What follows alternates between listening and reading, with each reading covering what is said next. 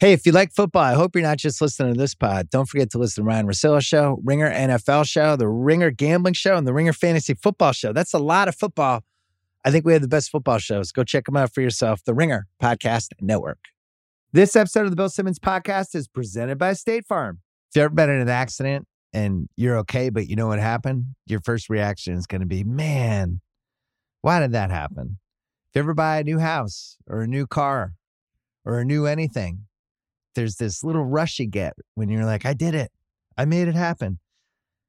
But really, the only words you need to remember are, like a good neighbor, State Farm is there. State Farm has options to fit your unique insurance needs, meaning you can talk to your agent to help choose the coverage you need, have coverage options to protect the things you value most, file a claim right on the State Farm mobile app, and even reach a real person when you need to talk to someone. Like a good neighbor, State Farm is there. Learn more at state farm dot com. This episode is brought to you by Michelob Ultra, the official beer partner of the N B A. It's just what you need to sit back and enjoy the game, and they're also getting fans closer to the game than ever.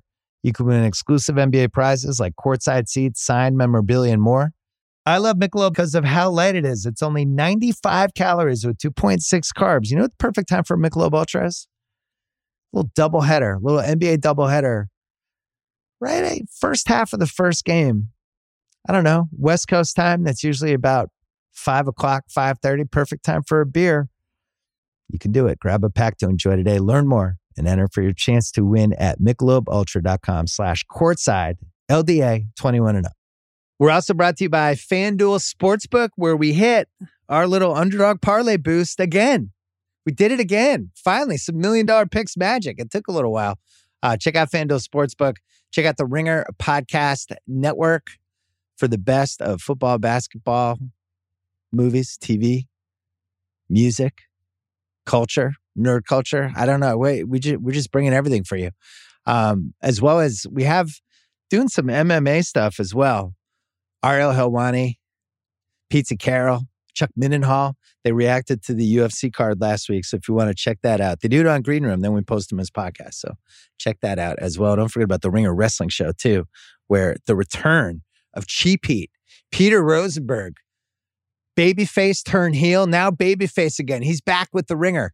He's reunited with David Shoemaker. Uh, if you didn't know that, check out the Ringer Wrestling Show, where we have a bunch of great shows on there as well. Speaking of great shows, the Music Box on H B O. We've done four films so far. All four are available on H B O Max. The latest one was Listening to Kenny G, directed by Penny Lane. Uh, about as well reviewed as anything I've been involved with. Wow. Uh, including a rave, rave, long gushing review in The New Yorker recently. Go check that out if you didn't see it. We have two more films coming up on Thursday this week. Mister Saturday Night, directed by John Maggio. It is uh, one of the coolest docs that I've seen anyone do. Uh, high degree of difficulty. I don't want to spoil it too much, but we'll be talking about a little bit more on The Rewatchables, which is coming Monday night, because we did Saturday Night Fever, because that's what this film is mostly about. But Jimmy Kimmel and I broke down Saturday Night Fever. You can get that Monday night on The Rewatchables. So check that out. Coming up, the Cuz and I are going to break down week thirteen. I'm going to lick my gambling wounds, and we're going to bring K O C on for a new segment that we'd like to call N B A Trades After Dark. First, Pearl Jam.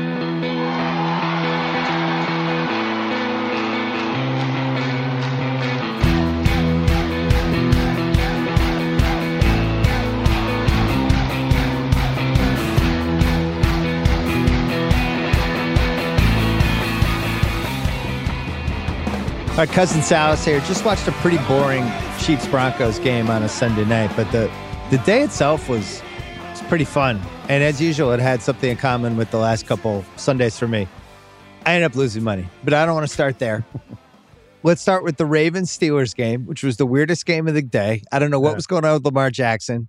Roethlisberger was half decent, and Romo is acting like he's, you know, Tom Brady against the Falcons. Oh, is, you know, this is a big win for the Steelers. Ben looks great. He had like two hundred thirty-six yards, no picks, I guess means he's great. It all leads to the Steelers scoring too soon, the Ravens somehow coming back. They score a touchdown, and then it's like, oh, fuck it. They're going to go for this. They're going to do the two-point, and Lamar misses Andrews. Yeah. They lose the game. Right call or wrong call? I think it's I think it's the right call. I know a lot of people are going to be like, you have Justin Tucker, you have the better offense, you have, you know, so what if the Steelers win the toss? You've been stopping them pretty well, uh, except for that last drive or two. But um, the pass was there. I mean, it was almost there. It should have been there. It was a great, great play call, just not executed. Good move. Probably Harbaugh probably felt, hey, my brother, I got this. I got this juice. I get. We have uh, what's opposite of the Cuomos right now, right? Going for us. I'm just going to ride oh, this. Uh, it's a biz- bizarro Cuomo. Bizarro Cuomo. I like it. Out of the Harbaughs. And, uh, but it just didn't, just barely didn't work. But it just goes to show you that it's, it's insane how close those games are, regardless of how bad the quarterbacks are, how bad the offenses are, and everything else. It's always a one-point game those when those two play. I know, even the lines now, they, they for all the games, it doesn't even yeah. matter if they're three anymore. Three used to be the demarcation line. Now it's not. I, uh, I'm going the other way. I think really? the last five years um, with the analytics going into just be more and more aggressive and go for two points more and just like, go, go, go. Let's do it. Be macho. Try to bull- grab this game by the balls. And then on top of it, like the culture that we're in now where it's like gambling, gambling, gambling. Gambling is legal now in eighteen states. We talk about mm. gambling all the time at The Ringer. Uh, you have an entire site devoted to gambling. And now I might just, shut it down, though. I might shut it down. I've had enough. It's there's like a recklessness now, because if I'm the Ravens, I've won every close game I've been in this year, basically. Mm-hmm. I'm lights out. I have Tucker. I have Roethlisberger on the other end, who hasn't thrown a pick yet, even though my I've touched like eight of the passes that he's thrown in this game. Right. But I somehow haven't gotten the pick yet. And I just feel like I, I, I'm kind of built for these overtime, go back and forth situations. And I didn't think Lamar was playing that well. Yeah, I th- I think to me, that's good. Like, yeah, on paper, it makes sense to go for it. I get it. But I watched the entire game. Well, I watched most of the game. I have a story about that later.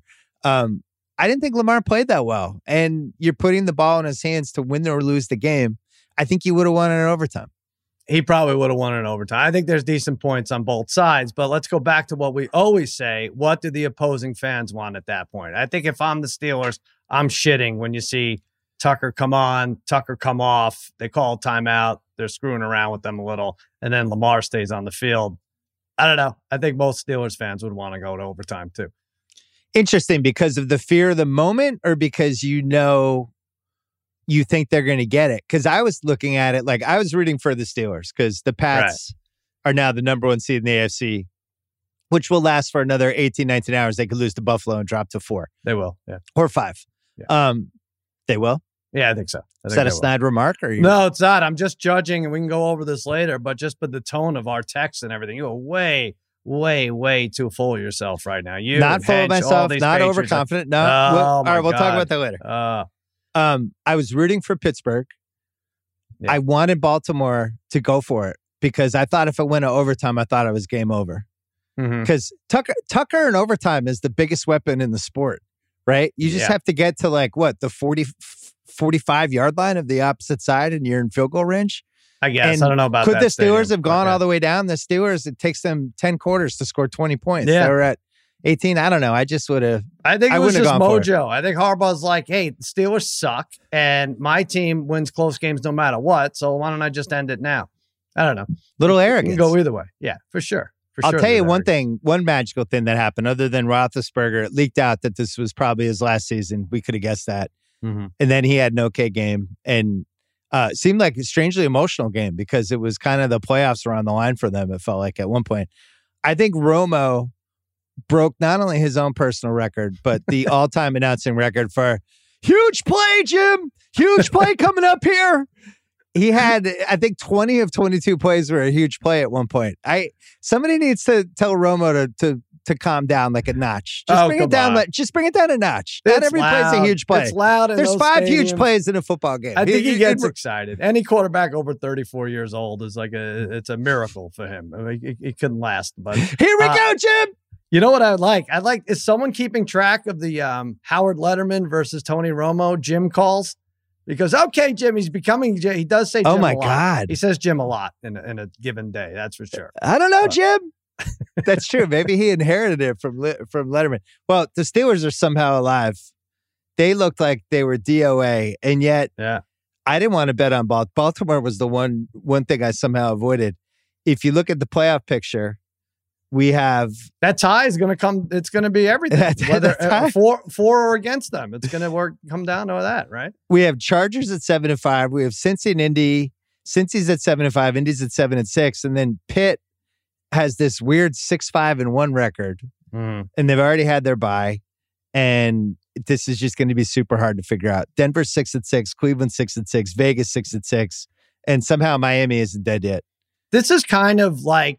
It's kind of shaping up this way anyway, but can we, because there's an extra week, we we have to pretend there's urgency here. Meanwhile, everybody's got five games left, and the Bills have six. I don't and, like it. And the page, you know, uh, you know, some teams have six. But what? Um, can we just do a round robin for the five teams that are between the six and seven seed in the A F C, and just watch those play out the rest of the way? I mean, that would be great. I would see. I, I don't know. Miami could be the best in the A F C right now. I have no idea, but they're six and seven. I want to see them go against the Chargers, and I want to see the Raiders go against the Bra- I just want to see all these teams go back and forth for the next five weeks, and then then we'll start the playoffs. So like an N B A play-in tournament. Yeah, for sure. Play-in for like a month. Well, if the playoffs ended today, mm. let's let's say for fun the Pats beat the Bills. It Pats will get the bye. We would have Tennessee against Cincy. We would have Baltimore against the Chargers, and we would have Chiefs Bills. Now, the question for me, because I want no part of the Chiefs in the playoffs, that's the team mm-hmm. I'm afraid of.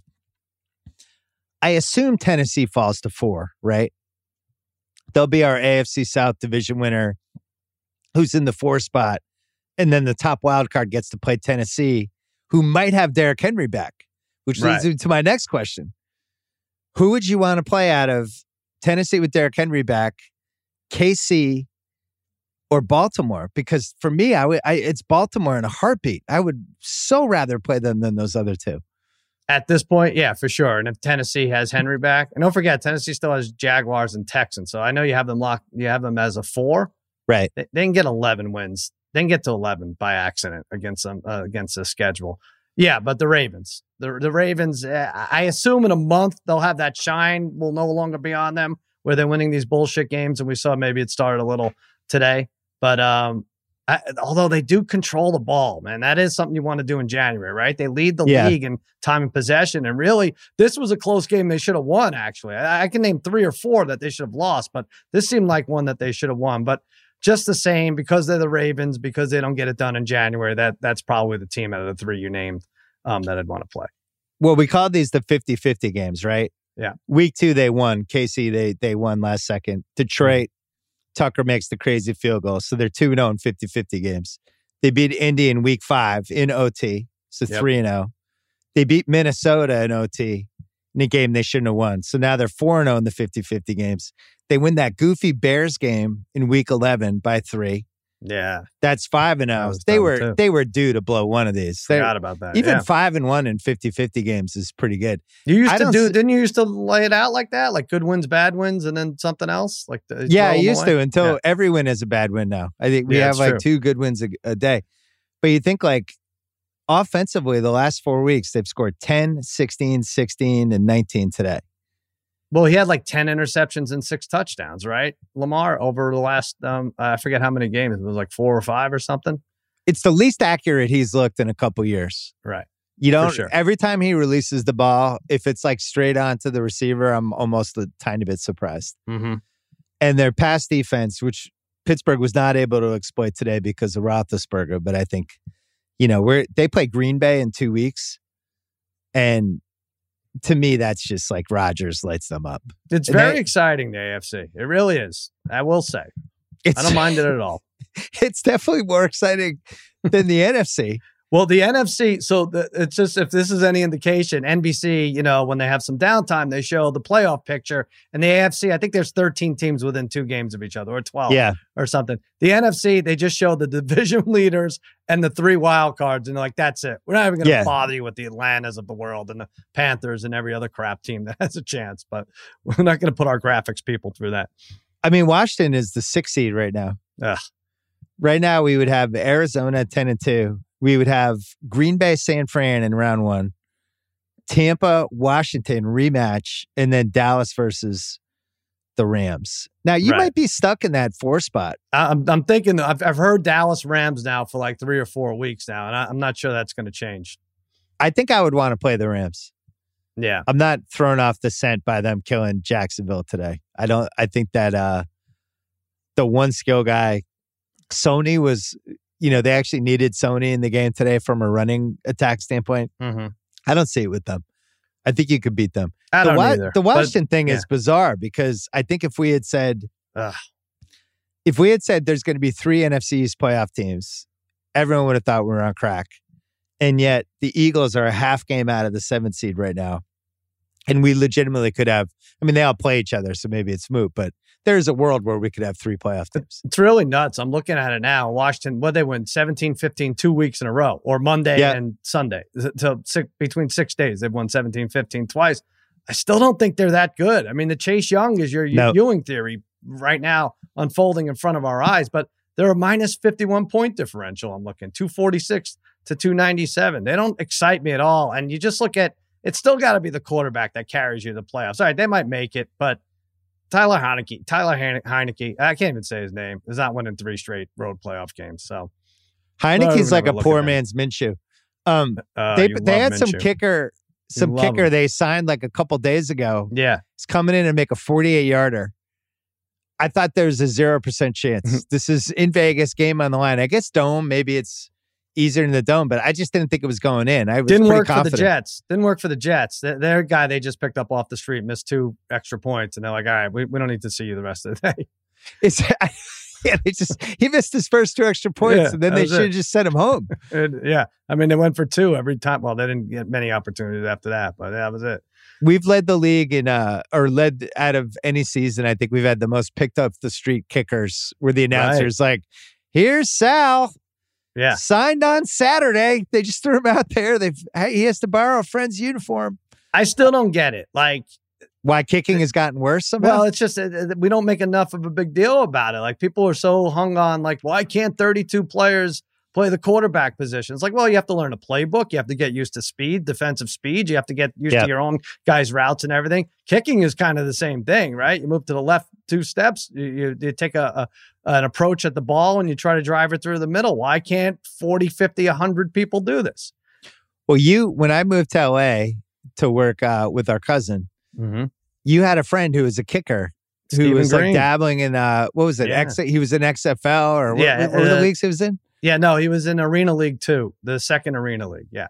And it, and it was like, maybe I could get a chance, or you, you would go try out, and you wonder like how many Stephen Greens are out there every year. Are there like two hundred guys like that? Right. I don't know. I don't know why everyone's missing thirty-two-yard field goals, or, which are extra points. I still feel like the road has been paved for the female kicker. There's got to yes. be some ex-soccer player, like Carly Lloyd, and then she had the kick like a year ago. But mm-hmm.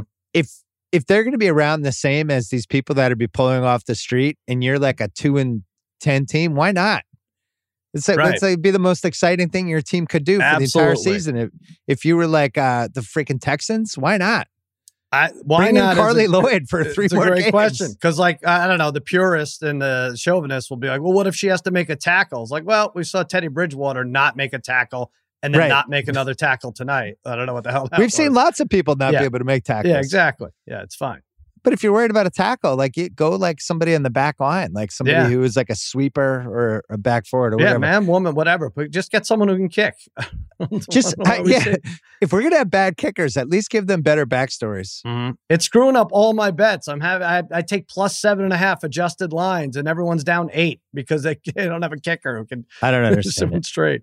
All right, we're gonna talk about Minshew. Let's take a quick break. This episode is brought to you by Simply Safe. Summer is all about fun vacations, but I know that being away from home can be stressful. So many things can happen. That's why I like to recommend Simply Safe, award-winning security that can help give you peace of mind when you're away. The only thing you should worry about while you're on vacation is having too much fun. I have it in my home. It's great. Couldn't work better. I think Simply Safe is the best because it comes with a variety of indoor and outdoor cameras, sensors to detect break-ins, fires, floods, and more. It's backed by twenty-four seven professional monitoring for less than a dollar a day. It's given me, my family, many others real peace of mind. I'm waiting to have it too. Try it out. a sixty-day money-back guarantee. No contracts right now. Get twenty percent off any Simply Safe system with Fast Protect monitoring at simply safe dot com slash B S. That is Simply Safe with two S, simply safe dot com slash B S. There's no safe like Simply Safe. All right, Sal. I didn't have a lot go right for me today, but my guy Minshew finally got a chance for the Eagles. This was the guy that I was completely unironically serious that if we didn't get Mac Jones in the draft, I wanted them to trade for Minshew, and I was confident that he could lead us to the playoffs. Mm-hmm. He bounces around. They take Trevor Lawrence. Nobody wants him. The Steelers go into a season with Roethlisberger, who was washed up last year, and Mason Rudolph as the backup, and a pretty good team that is like mm. a playoff team, basically, with a headless horseman type of situation. They don't even want to give up a fifth for him. Philly's like, all right, we'll trade for him. They told the story during the game today that the coaching staff of Philly right now went against him when they were at Indy, and he lit them up and had like one incompletion, and they were like fouled it away. Mm-hmm. So anyway, he lounges around. It's week thirteen. He finally gets his chance. Now, granted, it was the Jets, but mm. you can't tell me he's not one of like the best, I don't know, twenty quarterbacks in the league. Like, would he, would he, if he's on the Browns right now, are the Browns better? Yeah. Yeah. Well, I, I have to say, when I when I first saw the praise for Minshew on Twitter and, and on our text chains, I'm like, you know, this is mean-spirited. You're having a little fun with this, but you don't you don't actually mean, you don't like it. You're just I, trying to rally. And then I'm like, one hundred percent mean like, it. Then I'm like, well, twenty-eight teams ought to be ashamed of themselves for not signing him as their backup. That's that's my bottom line. And my other bottom line is something you mentioned earlier. Granted, it's the Jets. So let's just remember that. Here's the thing. If I'm trading second round pick for Sam Darnold, and I'm yeah. trading for Teddy Bridgewater, and I'm trading a conditional first for Carson Wentz, and I could just get Minshew for nothing, who's produced everywhere he's gone. And now his career stats are thirty-nine T Ds, eleven picks for his career in the N F L. Mm-hmm. And these teams, I, I just don't understand it. Plus, even today, you could see like his teammates love him. I don't know if he's probably not going to start next week, but um, I had some Eagles fans in my text who were like, whoa, we can finally use our whole playbook and those kind of jokes because, you know, they're running like screens. The ball was on yeah. time. And I thought their offense looked better than their defense. But it's just so weird to me that everybody spends so much time trying to figure out a quarterback and Mac Jones falls to fifteen. We saw Denver tonight. They scored nine points with Teddy Bridgewater, actually playing good defense in a big spot, did what he usually does. And there's Minshew. And they passed Mac Jones. They passed on him. They took Surtain, mm-hmm. who's good.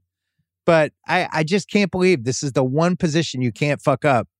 And these teams over and over again gravitate to the wrong guys. No, I'm with you. Now, there are some Eagle fans that are like, oh, we're eleven and two with him. And, and if we sit Jalen Hurts, I don't think that's true. But uh, he brings good energy. And you see it in the parking lot afterwards with his father. That was great. Like, that, was, that was great. Um And it's fun, but it begs the question, is there another one out there? Is Marcus Mariota is another Gardner Minshew? He might Why be. Isn't he in there? Yeah. Yeah, he might be. Well, I, I think if you look at Minshew's history, putting up the giant stats in college sometimes means nothing. Other times it might mean something. Some guys mm-hmm. are just good at stuff, right? Yeah. Same thing in basketball. Sometimes there are guys who just have scored at every level of basketball, and then they get to the pros, and eventually somebody starts playing them, and they score. He's good. So, I don't understand. I, sometimes, though, this happens with Geno Smith. Had a great game that Thursday night against the Rams, and they came up short. Um, and then there's been tape on Geno Smith, but I don't know if do they lose it? Do, do the coaching staffs lose V C R tapes or something? Like, oh, oh wait, we found it. We found the Geno Smith tape. He'll be back to throwing three picks next week. So uh, I don't know how crazy I want to go about Minshew, but it, it's fun to have him as a backup for sure. I'm going to go crazy. I own beachfront property on Minshew Island, and everyone's invited to come hang out because right. Minshew's my guy. I think he's going to end up on the Steelers next year, and it's going to piss me off because it'll be like, oh my God, what a gem. Perfect oh, Mike really? Tomlin quarterback. Yeah. Uh, I, I could totally see him on a team like that or the Browns. If you're the Browns, would you rather pay thirty-five million dollars a year for Baker, or would you just rather have Minshew? No, I'd have, rather have Minshew, but that's a tough Tough pill to swallow for the fans. You got to convince them to get excited for that. I, I, I some of these fans just don't want one, even a half a year of rebuilding. But I'm with you. I'd rather I wouldn't want. I don't to know pay, if it's uh, a rebuild. I wouldn't want to pay Baker that much. All right, That's so that was my big win. All right, the big loss. We talked last week. You did the Lions, and I was like, please don't let me put Minnesota in a tease. Please you actually, don't. You did. Please you don't played, do it. You went to God. You actually looked up. I asked for the strength. I couldn't fight it off. Did it on Million Dollar Picks. Put them in two of our three big teaser bets. Did you know what it life. is, Schrager? It's teaser week. It's teaser week. It's, I was like, what the hell am I watching? Four days ago, it was like, no, no, no. We're staying away from this. You're praying to God. Like, what is this? I couldn't get Listen, you to pick two every, teams. Every teaser hit except this stupid Vikings team. Uh, I've watched, I think, more Vikings games than anyone other than the Pats. For some reason, I have money on them every week. I have fantasy yeah. guys. And they spend a whole hat. I Mike Zimmer, I think by the time people hear this, will probably be fired. Really? Be guess. I, I thought that was a him. fireable game. Wow. It's a fireable game. Whole first half, they rarely blitz. The, Goff is like a pretty open book. It's like if mm-hmm. you blitz Goff, he's completely helpless. Right. If you let him stand in there, he can actually like be relatively accurate. So they start blitzing him. All of a sudden, Goff is completely helpless. They make this huge comeback. They miss a two-point conversion on one of the worst plays I've ever seen in my life. They missed another two-point conversion. They ended up missing three two-point conversions. They scored four touchdowns and two field goals and right. ended up with like twenty-seven points or whatever it was. Or four touchdowns, one, one field goal. Yeah. Um, but anyway, they finally get this touchdown. They cover the tees. There's a minute and a half left. The Lions are going to lose again. It's Jared Goff, a bunch of receivers I've never heard of in my life. Mm-hmm. They go into a prevent and just let him throw ten-yard. All of a sudden, it's like, now nah, we're not going to blitz him anymore. ten-yard passes, moves on down the field. He gets to the twenty-yard line with like twelve seconds left. Ah, huge cushion. Guy gets out of bounds to the eleven. It's like, all right, now this is like, you can fire these in. Eight defensive backs, four of whom are like protecting the Hail Mary, even though they're at the ten-yard line. The other two are playing so far off that the guy who gets the winning touchdown just does a quick curl. Right. And nobody touches him. He catches it. He's not even touched. It's the worst defense. It was really bad. I've it, ever it, seen. It was up there with the Jets Raiders, right? When the Jets were winless last year and they, they just let they just let a fly pattern go. Yeah, but that looked, that looked fixed though. That, yeah, that looked oh, like that almost fixed. like that was no, know. it looked like that was fixed. This was Minnesota's trying to go six and six. I know. I know. You're right. It's Jared Goff. Just blitz him. No, blitz him. He's going to panic. It's our, you could blame Zimmer. You could blame, uh, was it Patterson is the other uh, uh, defensive coordinator or something? I think they, they're co-defensive coordinators or something. Or you could blame us on the text chain. We were having a lot of fun at Jared Goff's expense. We were with Dan Campbell. We were going off about those two, how funny it is. Those guys are never going to get it done. And uh, and then, well, oh, Goff boy. was trying. He threw a pick. It's true. He had the fourth and one. He had to ad lib. It ended up being a fumble. The Vikings get it, leads to the touchdown. And then, I, I, I mean, Zimmer, there's like four seconds left. Play goes out of bounds. Zimmer calls timeout. Right. Because let's give the Lions like three minutes to think about exactly what they want to mm-hmm. do here. Comes out of the timeout with eight defensive backs in the end zone, none of whom are actually defending the end zone. Yeah. And then if you look at the, the play, somebody's committing pass interference in the middle of the field that they probably would have called if it wasn't a touchdown.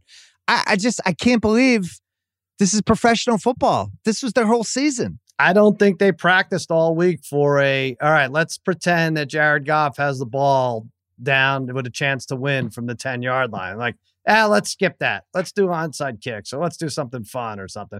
I don't know what happened there. I, I mean, obviously I had them on the teaser too. So that, uh, yeah, that blew big time. But um, yeah, maybe he does get fired. What more do you need to see anymore? I'd need to see nothing. I've They've missed their last four two-point conversions. Yeah. They've blown... They've lost seven games. Six of them, they easily could have won if they made one play. Like one play. Not even like three plays. It's like one play per game. I was so mad because we just can't get momentum on Million Dollar Picks. I was mad about my bets. They ruined. I had Dallas attached to them, and that so that Dallas game goes away. I had the uh, Eagles attached to them. That went away. I was so mad I left. I left my house. You left your house? Yeah. Went, what is that? I drove. For? I drove to the cryo place and I froze for three minutes and fifteen. Did seconds. Did you really? Yeah. I wanted to like inflict pain on myself. I just sat there in a freezing cryo chamber at minus two forty, and just thought about Kirk Cousins as I like froze to death. And I was like, if I die right now, blame Kirk Cousins and Jared Goff. You, I mean, I, I don't even know where to how to unpack that. You spent more on cryo than you did losing that teaser. I'm sure. I mean, I don't no, know what I got a subscription. Is. Subscription. Yeah, I went and cried my ass off. Instead of crying, I cryoed. It was a cryo game. I, did, I missed the, the first half of all the second games. I was so mad, I just left. Kirk Cousins is driving gamblers to cryo. Kirk Cousins, Jared Goff, and Mike Zimmer. And then I'm texting my, my friend, the Vikings fan, yeah. Jeff Gallo, who won't watch the game. And I'm like, you got to see this defense in the last play. He's like, fine. And then like twenty minutes later, he texts me back. I just watched it fifteen times in a row. What defense was that? I was like, I don't know. It was the defense where the guy runs right in front of you and gets the game-winning yeah. touchdown when they're on the twelve-yard line. Oh, that was the worst thing I've ever seen in my life. Did Can I ask you, are Cousins and Goff the most hated quarterbacks in the league in terms of screwing up bets for people? I'm trying to think if there's another. Cousins, Stafford? Cousins has Cousins has to be. But one. If there's two that were to match up, it's those two. Or is it Stafford, Stafford in there? I don't know. Goff doesn't screw up bets. Though. I guess you people usually win on Goff. Goff. Yeah. People aren't yeah. betting Goff. I mean, the yeah, great right. thing about the game today is you you That's have the true. Vikings and they're down fourteen. And you're like, all right, I. It's fine. We got Goff. It's like you have like a mole on the inside. We got Goff. Goff will take care of us. The Lions were minus three ten to win. I was like, this is a mistake. I don't care if it even loses. I'm, I can't. We have to go the other way with this. Well, and then after the Vikings score, they're up. They're up four. They could have been up six, but they missed the two point again. Mm-hmm. I think the le- the Lions were like plus three ten or plus three fifty maybe. Oh, when the Vikings were up. Yeah. When the Vikings were up. Right. Would yeah, have been an easy hedge, but it's like, who in their right mind's going to hedge with Jared Goff with one timeout? That was nah. the other thing. Campbell wasted one of his timeouts, so they had like no timeouts left for the last drive. Mm-hmm. I it was. I know the Vikings. The, the Vikings Listen, fans. You, Khalif Raymond, Amon Ra, Saint Brown, Brock Wright, Godwin Igwebuike. Amon Ra Saint Brown was unbelievable in the last drive. He looked like Wes Welker in two thousand seven. I picked him up and played him, and played him on Thanksgiving, maybe even against you on, in fantasy. And he did shit, of course. So, yeah, no, he had ten receptions today. Well, anyway, the Lions are off the schneid. We should have known. Yep. Uh, this is where I tell you to inflict bodily harm on me if I ever put the Vikings in anything. The problem oh. is teasing a team like that. I know better. I just thought the Lions were done. And then I get into this Dan Campbell, Mike Zimmer chess mm-hmm. match, which was like a drunk chess match. Mike Zimmer, please just move on with your life. You don't stop torturing the Viking fans and gamblers everywhere. Mike um, Zimmer's doing okay. Did you see the supermodel he's dating I did. right now? I did. Yeah, he's doing fine. Let's not feel but so bad for him anymore. Maybe she could. Can. Maybe she could help him on defense from the twelve-yard line. Ugh. Uh, hey, you're st- not so fast. You're going to have to pick them. This, the, you, I know you like action, and they play the Steelers this Thursday. I know. What are you going to pick, Big Ben? Come on. That game, the combo of Big Ben versus Cousins. Maybe those are the two most. And hated. Thursday night, the, the stay away day. Just don't right. bet Thursday nights ever. I, I'm not betting on that game. Before we do guess the Lions, let's talk about the Cards. The Cards are ten and two. Mm-hmm. They've won all seven road games by ten points or more.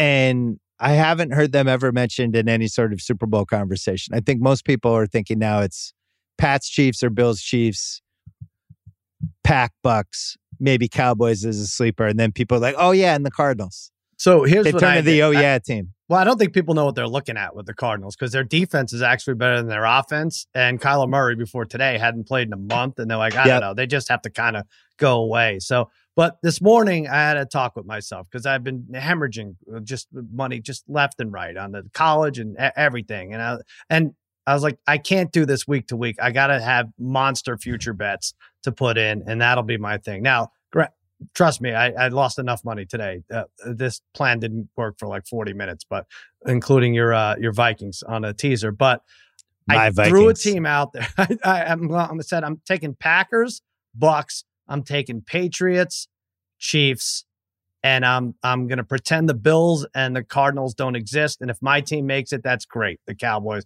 But I made like every combination with those four. And I feel good about it until Arizona just runs the table. Are they going to just win like nine more in a row? Is that going to be it? Well, they have a chance here. If you get the one seed. Sure. I mean, at that point, you got two home games and you're good to go. The one seed feels so dramatically important with this new seventeen-week. Mm-hmm. The one seeds are the only one that don't have to play. It just seems like such a massive advantage, even more than usual. And then they know, like, they get to play, you know, either somebody in that four or five range or if somebody else wins, the lower team, right? And who sure. knows? Like, the way this season goes, anybody can beat anybody. Well, but the one team I don't think it matters for is Tampa Bay. I know nobody wants to go to Lambeau, but, you know, You know, if the Cowboys went to Arizona, they'd have a good, fairly good representative uh, fan-wise. But um, I did want to say with Tampa Bay, I mm. think this was the week. This was the uh, remember us asshole week. Like a bunch of people, bunch of teams saying, hey, remember us asshole? Starting with Alabama, who was on the verge of not even making the playoff. And now they're favored to win the whole thing at plus one twenty on FanDuel. They did the remember us asshole. I think Tom Brady did the same thing. I kind of predicted. I was like, he's going to go off. He needs one of these games. I know he had a pick six. It was ugly, but four touchdowns, three hundred sixty-eight yards. The, the odds aren't up for M V P. I think he's got that squared away, um, minus an injury there. And I think you're going to laugh, but I think the Chiefs kind of did the remember us asshole thing too. They have a five-game winning streak. Why are they not talked about like the Patriots are? Five-game winning streak. I know they had like two hundred sixty-six yards and one today, but The, the Denver was never in that. I don't care. As soon as they show the graphic, like Fangio's one and eighteen when losing at half, and like Bridgewater was the same. I was like, oh, this game is over. They had an eleven minute drive. They came away with zero. Chiefs are the one you want to avoid in the A F C. I think. I'm with you, brother. Mike Zimmer had a remember us asshole too today. remember way? us asshole. Don't bet us. I forgot about that part. He yeah. actually don't remember us. um, yeah, I don't ever forget him. Yeah, the Chiefs. That was my Chase bet tonight. Yeah. I did a I did a giant Chiefs Pats, like finagled the Pats line to four and a half and did or no, I did a tease actually. I did a seven point tease with the Chiefs and the Pats. But it was I'm with you. I think the Chiefs have figured it out. We did a thing on Thursday about how they had had twenty-two turnovers in the first eleven games, just like mm-hmm. how rare that is. And it might just have been a small sample size aberration. You know, a lot of those were bounce off the hands and So if they're if they're not turning the ball over, they're fine. I'm not saying Mahomes is trying to throw interceptions and tip passes or anything, but they kind of know when they have to kick it into gear, right? Like, yeah. How many times have we seen that? That's why people you were all over the Cowboys and like, oh, they suck, they suck. Like, this is not going to be this team in four weeks. Like, granted, we right. still probably have um, Mike McCarthy, which is not great, but let, let's see where we are in four weeks. Like, I just um, I, like didn't the Patriots? I mean, we saw the Steelers were eleven and one last year. They peaked too early. Patriots were were they like ten and one that year that they lost to Tennessee in the playoffs? Like you don't want to be great now. You want to be great when we had month. the best defense. Yeah, yeah. yeah I think uh, I was watching the pregame show, which I don't usually do. There's like twenty people on it, the N B C show, mm. and uh, and they were really trying to make the case for Denver, and it was a lot of like Chris Collins was going, "I'll tell you, Al, mm. I this team thinks they can win."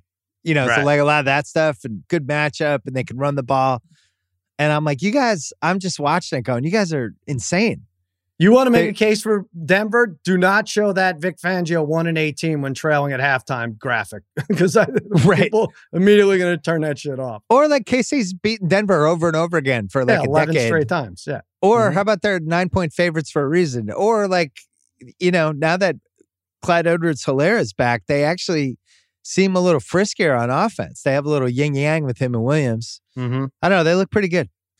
Arrowhead at night. It's a little Andy colder. Reid off a bye. Yeah. It was a, yeah. It was a I thought it was bit, weird sort of that they were like up. trying to tell us how good Denver was going to do. Anyway, they didn't do well.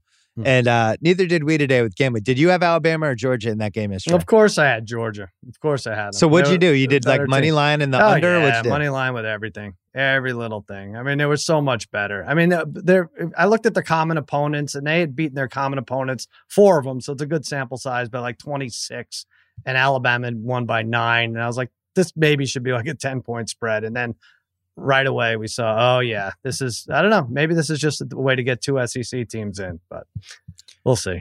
Just, I, you'd be proud terrible. of me. I watched most of that game. You did. Um, Alabama just seemed way better. That's yeah. my hot take. They did. They absolutely Their skill did. guys are ridiculous. Every year they just have all these guys, and I know nothing. I'm like, oh, that guy looks like a pro. Oh, he looks Georgia, like a pro. They were not interested in playing defense like they had been. The Georgia quarterback, was that a bad game for him, or is that like at, on the bigger stage? I, I mean, a little, a little I think nervous. That's the difference. Like in recruiting, like they never got the quarterback that they should have. That would have made the difference. But you know, um, but that's that's what Kirby Smart. Well, you know, Michigan right. fans, right? You have sure. a few in your life. Yeah, yeah. I mean, they are like, this could take over the nation if Michigan wins. I'm actually nervous for all of us. There's a lot of them out there. There's generations of them. They didn't see this coming. It's fe- it's feeling a little oh four Red Soxy. I think they. I think it would have been a hundred times more likely that Harbaugh was going to get bought out in like November or December versus oh, yeah. how this is played out, right? Yeah, for sure. With all the buyouts, yeah, uh, it's going to be good. They're pretty good. Down. I've watched a couple of Michigan games. Like they're they're definitely good. Like I, I think Michigan Alabama would be a fun one to watch. I don't think that Michigan would win, but it would be a spectacle. Yeah, either way, that Michigan Georgia game would be great. I can't believe that line is nine. I would jump on that for sure. Michigan's for Michigan nine, nine points. Yeah, it's stupid. Mm. All right, we'll do guess the lines. Let's take a break. This episode is brought to you by Michelob Ultra, the official beer partner of the N B A. It's just what you need to sit back and enjoy the game, and they're also getting fans closer to the game than ever. You can win exclusive N B A prizes like courtside seats, signed memorabilia, and more. I love Michelob because of how light it is. It's only ninety-five calories with two point six carbs. You know what the perfect time for Michelob Ultra is? A little doubleheader, a little N B A doubleheader. Right? First half of the first game. I don't know. West Coast time, that's usually about five o'clock, five thirty. Perfect time for a beer. You can do it. Grab a pack to enjoy today. Learn more and enter for your chance to win at MichelobUltra.com slash courtside L D A twenty-one and up. All right, guess the lines. You mentioned it. Week fourteen. What's the score? I'm up by one? Yeah, I think you're up six five two or something. Yep, that's yeah. it. Well, here's a game that I'm not going to be betting. It's Minnesota. Play, now, now, this would be the case for them not to get rid of Zimmer because they have a game on Thursday, right? That's Maybe true. You wait to see what happens this game. I've seen enough of Zimmer. Mm. All due respect, I never root for somebody to get fired, but man, you can't do where to, to lose that game. I, I don't know how you bounce back from that. They're playing I the definitely, Steelers. I definitely know instances where you've rooted for people to get fired, but we don't have to go into it. That's all right. You mean Daniel or somebody else? Yeah, Daniel, yeah, for sure. Sorry, Daniel, we're just kidding. Yeah, cool. um, I have the Vikings favored in this game, but not by a lot. I have them favored by one and a half. Hmm. I went big. I said four, and it's three and a half. Oh, man. So I get that one. I mean, this uh, is exactly where you don't want the Minnesota, right? At home, laying points. Feels like an underdog bet. You know, oh, we hit man. the underdog parlay again. We've hit four in thirteen nice. weeks. Mm-hmm. And we just missed on three more. But if we just, if all I did in million dollar picks was underdog parlay every week and I just made one bet per week, yeah, with the odds you hit on those, I'd be way up. I love it. And it makes sense. And everything says the underdogs, but you're always, you're always rooting for a shitty quarterback to throw a touchdown in the fourth quarter. That's the problem, right? Today we had, yeah, we had Washington and we had Seattle. There you go. And then the backup pick was the Steelers, which also would have won. And I thought mm-hmm. about doing the three-way zag to just do a bunch of underdogs together. But I just didn't want to bet on Roethlisberger. And of course, the Steelers are amazing through. because yeah. for two and a half hours, you could watch their offense and be like, I'd rather do almost anything else than watch this offense. And then they really just like, oh my God, Deontay John, what are the miraculous catches here by Chase right. Claypool? What is, does Big Ben have it or not? Really like a, a magic trick being performed in front of you. They lead the league in two things. One is wide open receivers who have to stop and wait for the ball that to come to them to to ruin their long touchdown. I All think right. that's happened twenty times. And then I, I was trying to think of who I feel worse for this year, who's a, a skill position guy in a team. And it's it's Justin Jefferson and Najee Harris in the finals, I think. Najee Harris just all season that's running against good. eight-man fronts. Three guys have to tackle him for him to go down. Like he really, like I would say, he cares as much as anyone we watch every. Yeah, Sunday. This is like two and a half seasons for him. He's like yeah. a, he's a veteran now. Like when you when you go to draft him next year in fantasy, consider that like he's a right. fourth year player. Yeah. Right, he's at least like three and a half years in. Yeah, and he just cares so much, and he has no blocking ever, and he's like hurdling guys to get extra two yards. So I feel bad for him, and and then Jefferson. Mm-hmm. He. It might he's he's this year's candidate for like the he gets overthrown and he just keeps walking and he just walks yeah. out in the tunnel and we just don't see him again. It's like, where'd he go? He's gone. Do you think he's on a text chain with Stephon Diggs? Oh, no question. Right? They yeah. have to. I would love to know that. He's like, sure. Hey man, hey, I know we've never texted, but I just had to ask you that that that. I All warned right. you, capital yeah. letters. What do you think I'm out of there? Um Cousins was mad leaving that Lions game. They showed him at the Lions were celebrating. They showed Cousins just like screaming at somebody in the Vikings. You know, here's leaving. the thing. He didn't have Ben. This happens a lot. Like if you look at his ratio for touchdowns to interception, didn't get worse today. It's one of the no. best in the league. And he had two touchdowns and no picks. And he was sacked three times and he threw for three forty. Uh, you want him to make some throws. They just aren't there. But his numbers always seem to stack up. What killed them was they had the first two drives, field goal, field goal. Mm-hmm. And they left points on the board each time. Right. And then it was like, oh, it's going to be one of these games. And then, of course, it was. All right, Sunday's marquee game. What a gauntlet for the Bills. I mean, I knew they had this gauntlet, but then when you yeah. see it and guess the lines, and we know they haven't even played the Pats on Monday, and then six days later, they have to go to Tampa mm-hmm. and play this Bucs team. That definitely looked like that little attitude today. Bucs Bills. I have the Bucs favored by three and a half. Yeah, you're going to get it. I said five. Why is this so light? The Bucs are better and they're home. Why is this? It's three. The uh, the answer is only three. I think people are still a little nervous about the Bucs secondary. Mm-hmm. That's not one hundred percent healthy yet. That, they That'll should be, be nervous about that. But even if the Bills smoke the Pats tomorrow, I, I would still think the Bucs are in good shape, like even better shape then. I don't know. I'll one. say this about the Bill, the Bills Pats. Mm-hmm.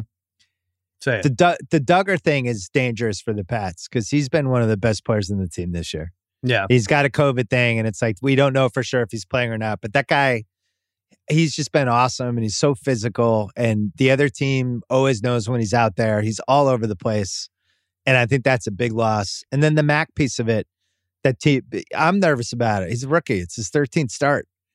You know, you should Monday be. night, you shouldn't it's gonna be, be so. Uh, you shouldn't be so confident on the text. I'm not confident. I'm, I'm confident in my t- the quality of this team. I'm not as confident that they will beat the Bills, but I think it should be a close game. And I, I think White being out for the Bills is a big deal. You also He's have best another defensive game. Player. That, that's true. The losing him on Thanksgiving was rough, but uh, and you also have another one against them too, so it's not that terrible if you lose. We do, but will. this is this is a put this yourself the on the map. You win this one, you're the number one seed in the A F C. You have a better conference record than anybody. Even if the Bills beat you in New England, it's still a draw and you have a better conference record than them. Like they're in the freaking driver's seat at this By point. The way, you win this week, then you root for Tom Brady. Right? Right. That's really, I mean, either way, you're going to root for him next week. I have a confession. You I root do. for Tom Brady yeah, a lot. Of course you do. I know. I get it. I love I that guy. It. I've even watched two episodes of Man in the Arena, which I thought was really good. Really? I really enjoyed it. Yeah, it's wow. really good. That, yeah, I, I, I, I don't know if it's good because yeah. I don't know if it's good because I'm a Pats fan, but it's really well done. And um, there's like good lessons in there about work ethic and leadership and being a mm-hmm. teammate. I, I don't know. I'm kind of into it. All right. I I've watched some of it with fan. my son. Your son's a football player. You should watch. I know. I know. I don't respect Patriot fans. They're still over, over the, over uh, in love with uh, Tom Brady. I just can't do it. Not in love. You I just, I, I, it's, he's the ex-wife that we're on incredible terms with, and we've raised some great kids, and we're just trying to, uh, trying to wish the best for them. Unlike the, uh, mom on Succession tonight. I, I you watched, watched Succession. It? How I are did. you watching this? Like you're, I, so you're, I had, you're not listening at all then. To, I had to... Chiefs Broncos on the right T V for an hour and I watched Succession. Oh man. It was the episode of the year. Was it? I'm, I'm hearing good things. Yeah, it was good. All it right. was good. Anytime it's a big setting with a wedding, thumbs up. All right. The Watchables. I got three. Ravens, Browns. Mm-hmm. In Cleveland. This happened, what, two weeks ago? It was sixteen ten Ravens, right? This was exactly I, I, two weeks ago. I never remember doing well, last it. We, week. This yeah. is our fifteenth year of Guess the Lines. I never remember just casually throwing out minus ones when we do Guess the Lines. Mm-hmm. And two of my next three picks are minus one. I have the Ravens minus one at Cleveland. Son of a bitch. I said minus two. It is it is minus one. You get it. Crazy. I never would have guessed that two years ago, three years ago. There were never minus one games. That is such a stay away. That game has like leprosy, COVID nineteen, every variant of COVID. Like just stay far away from it in terms of betting. Are you kidding me? I think Lamar's had one of the weirdest seasons we've seen. Yeah. Where it was like, he got COVID again. It's like, what's going on with this guy? Then all of a sudden, it looked like he had his shit together. And then he was had this run of like fourth quarters and comebacks. And, and you, you're going, wow, this guy, he's really figured it out. I actually trust this guy. He's got mm. these weapons. And that kind of peaked around midseason.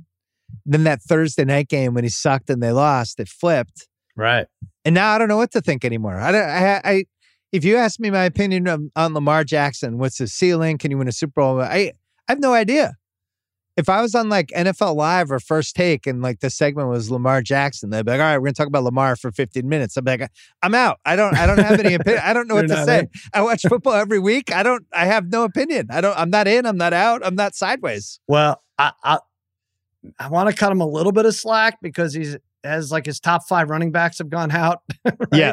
Uh, Devonta Freeman is like fourteen for fifty, like averaging like three and a half yards a carry. So he now has to run the ball. And um, I don't know. I don't know. Unless Mark Andrews is open, it doesn't seem like anybody else can get separation. But I think that's an interesting question. Like how many quarterbacks you put ahead of them to win a Super Bowl, a Super Bowl, not just this year. I, think a lot I don't think that's point. a Super Bowl team. The only thing that was interesting about them was their ability to pull these games out, and then it finally mm-hmm. backfired on them today. He was sacked the Tucker seven thing. times. Sacked seven times. That's it looks lot. like he's under siege. It looks like mm-hmm. teams have figured out just don't let him get to the either corner, right? They always right. have guys there now, and anytime he tries to turn one corner or the other, there's always somebody there. And they're just not afraid of the running game at all. And sometimes, like, when your running backs suck like this, you can kind of pass the point of no return. I felt like it happened to the oh seven Pats when mm-hmm. we lost Sammy Morris down the stretch, even though we were undefeated. But it was like our running backs were terrible. Mm-hmm. And at, at some point, teams are like, all right, we're just not afraid of any running back you have.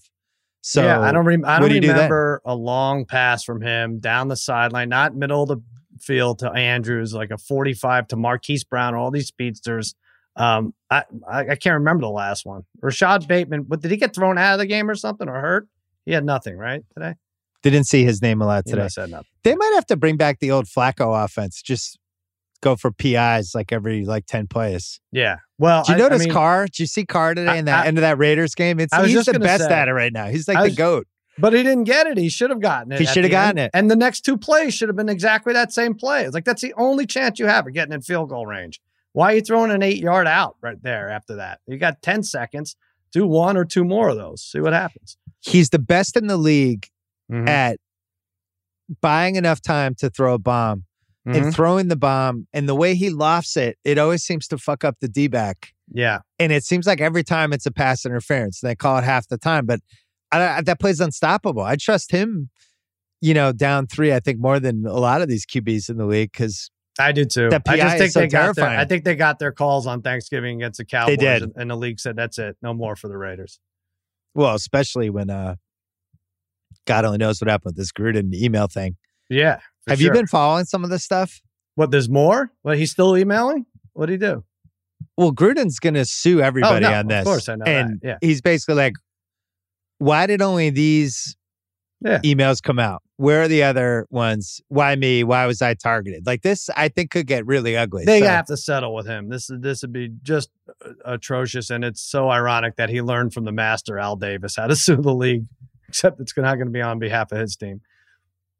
The story could be really ugly, and the good news for the N F L is uh, they have a commissioner who's screwed up situations like this over and over again for fifty years. You still don't years. like that guy? That's I am not a fan. Not a fan at all. Next one, Chiefs home again for the Raiders. Mm-hmm. Uh, let me see if this moved because I checked it um, before the game, but I'm I'm staying with I'll just my, tell you this. Guess. If yeah. this line is under nine, I'm teasing it when we finish the pod. Okay. I have the Chiefs by eight. Uh, all right. You are, where is it? Wait, hold on. What did I miss it? Uh, you get it also. I had seven and a half. It's eight and a half. So go um, to it. I'm you teasing want, it. You want to take a break real quick before anyone? No, uh, I, we, right. we have time. Don't forget. That's that's a wrap. So the Raiders are done. They're six and six. You could see. I don't like, think they're done. I, I like nine and eight is going to be a seven seed in the A F C. See that? So. I've been saying that for a while. Yeah, you've been saying it. You're yeah. right. It's weird because there's too many teams banging each other out of it here. It's, it's got to be that way. We didn't talk about Chargers, Cincy, but yeah. Chargers take a huge lead. Cincy comes roaring back because the Chargers are the Chargers. Burrow mm-hmm. gets hurt. So you go from thinking, oh, the Chargers are going to blow this. It's going to be twenty-four twenty-four. They miss an extra point. Burrow hurts his pinky. Now it's like, oh, the Chargers got this. But then the Bengals come roaring back anyway. And then it seems like the Bengals are going to win. Mixon fumbles. All of a sudden the Chargers are up nine and you think they're going to win. But I left that game not liking either of those teams. Well, here's what I should have let you know ahead of time. I bet the Chargers, because FanDuel and some others have the, oh, you could adjust anything. So I had the I had right. the Bengals plus seven and a half. Uh, um, and they were driving to take the, well, first of all, Jamar Chase has a touchdown, right? It was a great, throw, perfectly thrown ball before Burrow got hurt, and he somehow bats it back to the defender. It's an interception. It was an eighty-yard touchdown oh that my he God. batted up in the air and turned into an interception. It was like a ten-point swing. He also batted up his Offensive Rookie of the Year hopes, too. because He, he did, because really he bobbled bad. another one later. But, yeah, yeah he wasn't that great. And then game. Mixon fumbles. They're driving to take the lead there, and Mixon fumbles, uh, and it's run back. Is that a mix six? I guess it's a mix six if he fumbles mm. and it's run back. Uh, for a touchdown, yeah, and then they just uh, blew that was a out. stupid game, terrible. Anyways. But I don't know, I don't know what the answer is. You're right. Like the Bengals look really good. They're seven. I saw they're like minus one seventy to make the playoffs. I mean, they could really blow it. They lost to the. They got killed by the Browns. That was a game for ten minutes. They lost to the Jets. I don't trust any of these teams. Chargers, Cincy, Indy, Pittsburgh, Denver, Cleveland, oh. Vegas, and Miami, all live. I'm telling you, do the round robin. Start now. You know, Denver's got the Lions this week and then mm. Cincy next week. And then they're at Vegas. So they could pull right back into this if they right. wanted to.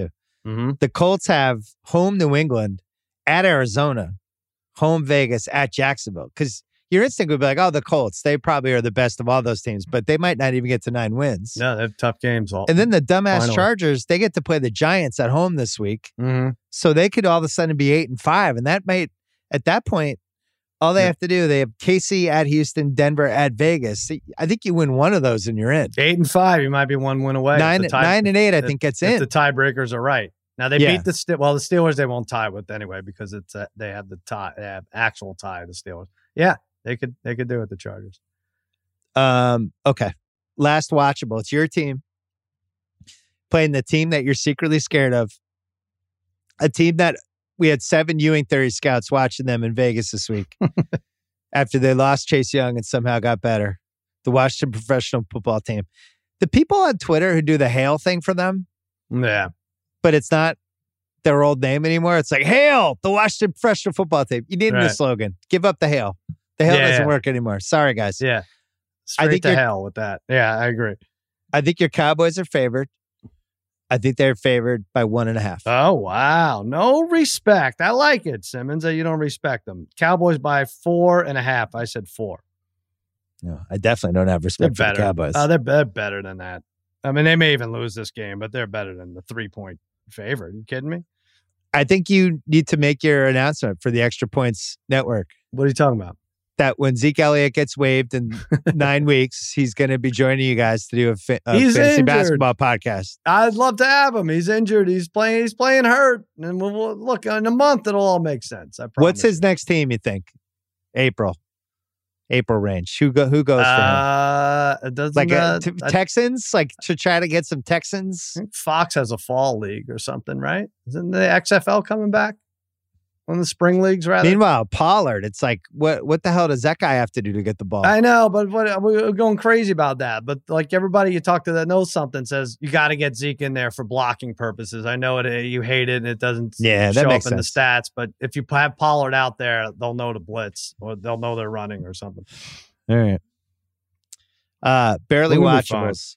Wait, did you um, do forty-niners Bengals? You don't like that one?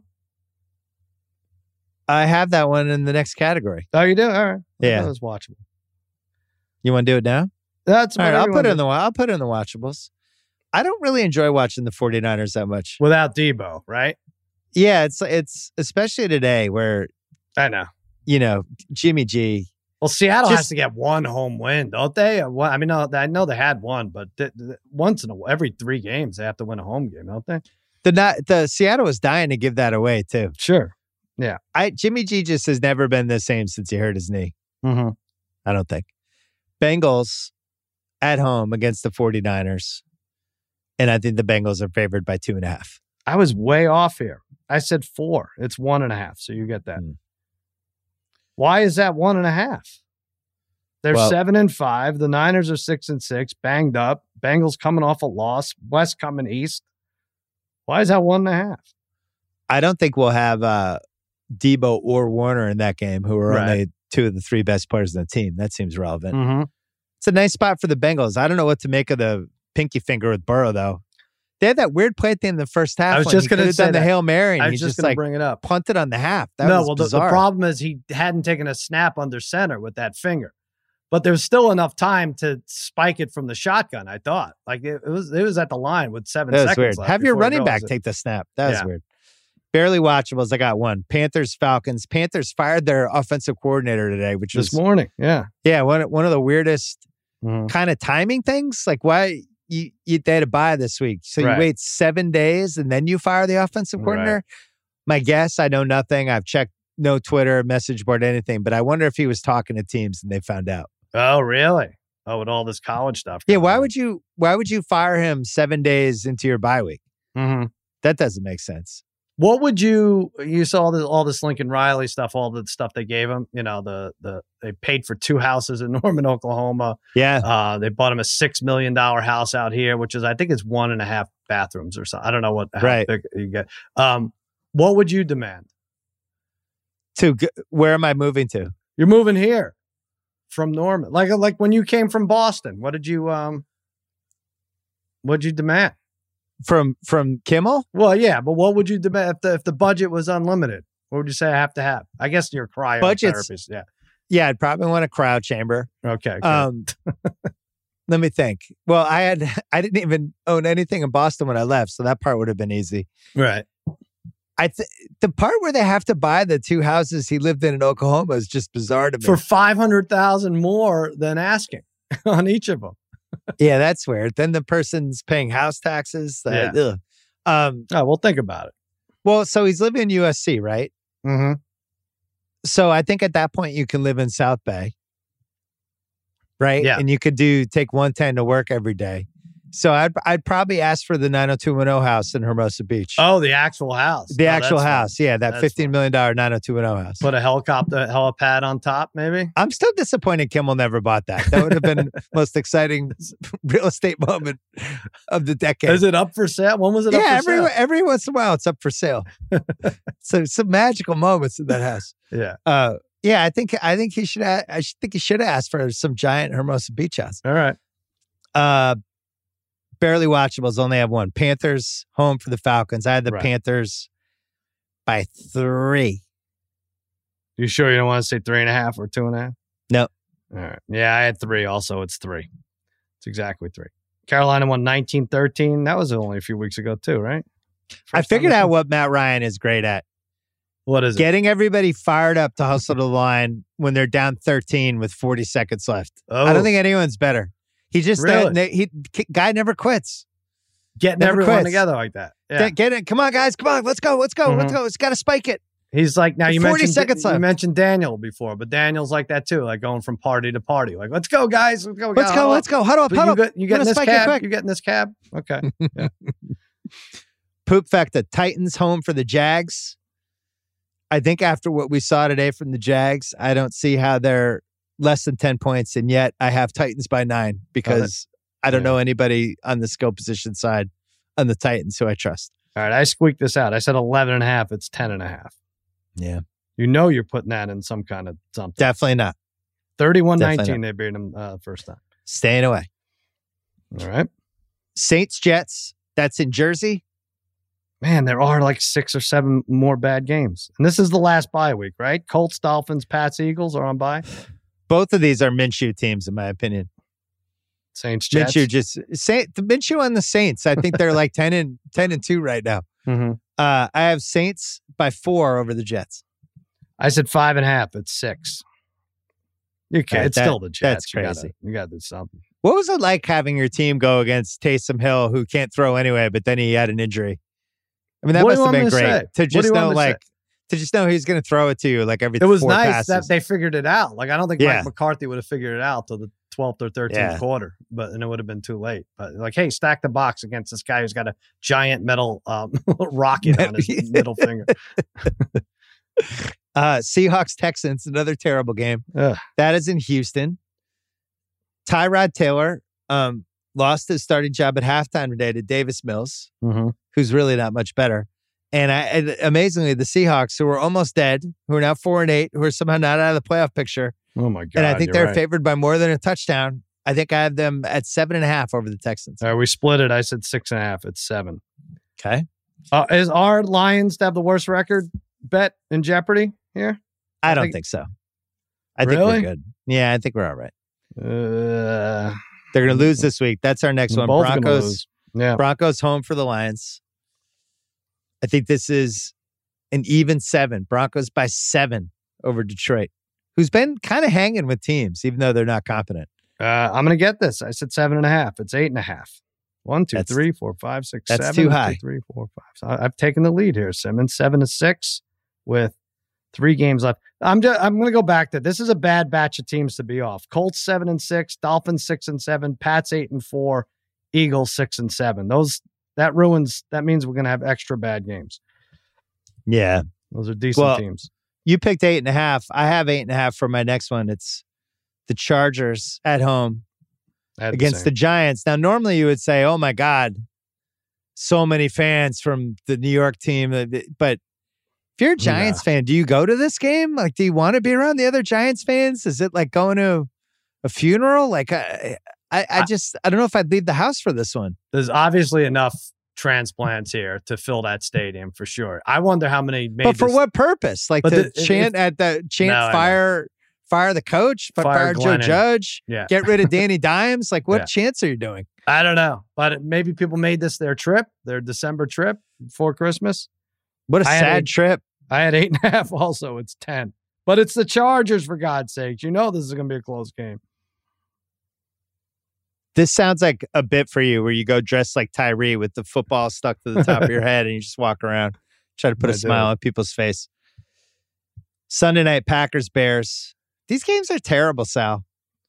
We really have a couple good ones. Was this flexed in? No. This was always a game, right? Yeah, this one stinks. The yeah. Bears look the Bears look shot. I think Talk the Bears about are a, guy, a bottom five team now. Wait a minute. What the hell happened to Nagy being fired? And then they said it and he's going to, all right, after Thanksgiving, but then he won Thanksgiving and it was awful again today. I mean, well, I think they're really banged up, but now you're hoping you have one of the worst records, right? It'll so be you might four as well keep nine them. After this game. Yeah. They stink. I had the Packers by uh, twelve and a half. Wow. You nailed it. Exactly. I said ten and a half. Now, wait a minute. Let me add these up. Four, five. Six, seven, eight. One, two, three, four, five. I think it's eight, eight. All right. One game left. It's Monday night. It's in Arizona. Cards, You're Rams. Get it. You're gonna I win. do not believe this Rams team. I have the Cards favored by three. Ah, I said four. It's three. You get it. Congratulations. I love the Cards in that game. Well, they crushed them at SoFi, right? thirty-seven twenty. They're calling this the Schrager Bowl. He loves, he's good friends with both of these coaches. Oh, right. That's right. Yeah. I don't know. He should just sit at midfield with like one of those jerseys where he's got half he Rams, half that. Cardinals. I don't like this. I don't like what Nine, I've seen from eight. the Rams. I'm not a believer.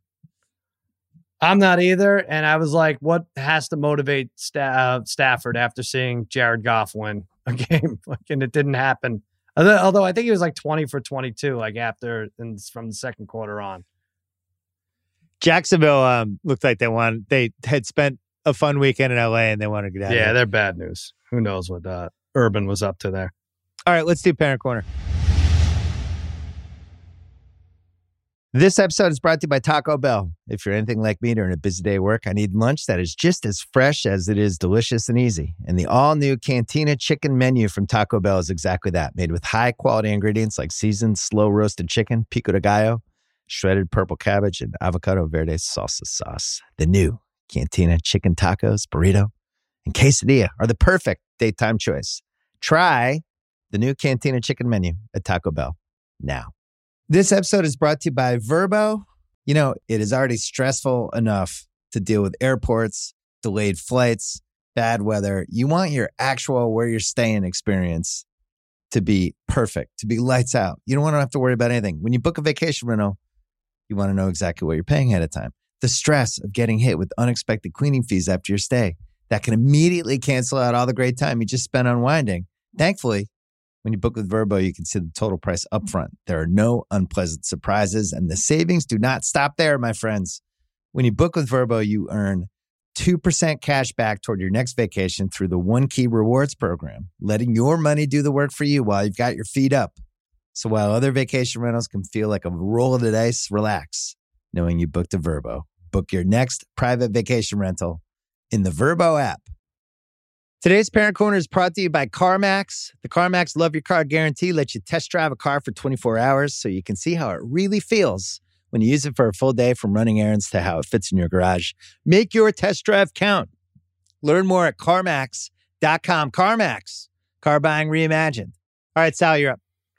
Oh, so, um, yeah, your kids are too old for this, but mine playing, uh, is it Roadblocks? Roblox? Yeah, That's Roblox. Roblox, yeah. So, you know, my, my son's on, my seven-year-old Harrison's on, I don't know, thirteen, fourteen hours a day. Oh, and, yeah. Uh, and because he's out and he plays with friends and he's screaming at his friends. Oh, and one of his friends has a baby sister and plays in the room with the baby sister. And the the, the girl's crying the whole time. It's oh, terrible. No. It's really bad. And we hear him like, please just m- move to another room or something. Or Harrison, you move to another room. Something. But anyway, so he plays Roblox and, um, occasionally he'll ask for ten dollars gift card. Like uh, it'll pop up. Harrison has requested nine ninety-nine for this, and you can buy shit and characters and stuff. And I'm like, I don't want to do this, but um, let's see. Like, it'll buy me an hour, ten dollars for a babysitter for an hour. Like, that's a great deal, right? So, all right. So once in a while, I'll give in yeah. ten dollars. So I happen to be looking over his shoulder the other day, and he's writing, because you can message in there. He's writing scam, scam, scam. I said, hey, buddy, what is this? He's like, no, I don't want to, I don't want to say anything. I was like, what are you talking about? He's like, I, you're going to get mad. So just, you better just tell me what is happening here. He's like, yeah. well, I gave up my golden dragon and I traded it because someone said they were going to give me a polar bear, and they got my golden dragon and they left the room. And I was like, well, how much did you pay on the spend on this golden dragon? And he gives me some, I don't know, some Bitcoin thing. I, I don't even know. I was like, what is that in dollars? Like, what did uh, real dollars? Like, and I think we spent like six bucks on this um, golden dragon that he just gave up and he lost. And I said, what is this girl's name? And he's like, Ellen O three nine one seven. So I'm telling you right now, Ellen O three nine one seven, and I know you're listening to this, I'm going to come get you, and we're going to get that polar bear from you. And we're going to make reparations because you don't steal. I don't know if this is a seventy-five-year-old woman. Maybe it's a man. I don't even know what Ellen O three nine one seven, but um, you can't steal from a, a seven-year-old. And it is a scam, scam, scam. How dare you? What a tough lesson to learn for a kid who should just be at recess swinging from a jungle gym. Yeah, no kidding. Said he's getting scammed by Ellen seven seven nine. Ellen O. Yeah, I don't want to. Ellen O. Yeah, sorry. I don't want to. Ellen O. You should be ashamed of yourself. Yeah, okay. Terrible job. Yeah. Roblox people are saying that's what the future is going to look like. These alternate universes that we right. live in. It's just like this. My current life's not working out. I'm just going to go into this different universe. And, yeah, you'll never have to visit like Rome or anything. Like you could just live. Like, you live it off the Roblox. Yeah. I'm concerned. I saw Licorice Pizza this weekend, and it's set in uh, like nineteen seventy-three. That? It's Paul Thomas Anderson's oh, right, movie. Right. Yeah, yeah, right. It's okay. Great, and it just goes back to this simple time in the seventies when we didn't have any of this stuff, and it's just, I don't know, something to be said for it. Be nice. Didn't know smoking was bad for you. Um, my Parent Corner. So we have some thieves in my house. There's uh, my my daughter is a clothes thief, which I think I've talked about before, but. You know, she can wear a lot of my wife's clothes now and wow. is just stealing stuff left and right. And it's become like a real issue, and it's the maddest my wife gets. And awesome. Then my daughter's claiming she didn't steal the stuff and it's just in a different drawer. But we feel like sometimes after she stole the stuff, she sneaks back in, maybe puts it back or whatever. Mm. Like shoes. And my wife now wants to put a camera in the closet to try to catch her. This is what my life is like right now. Don't you have a Ring camera? Don't you see them coming and going anyway?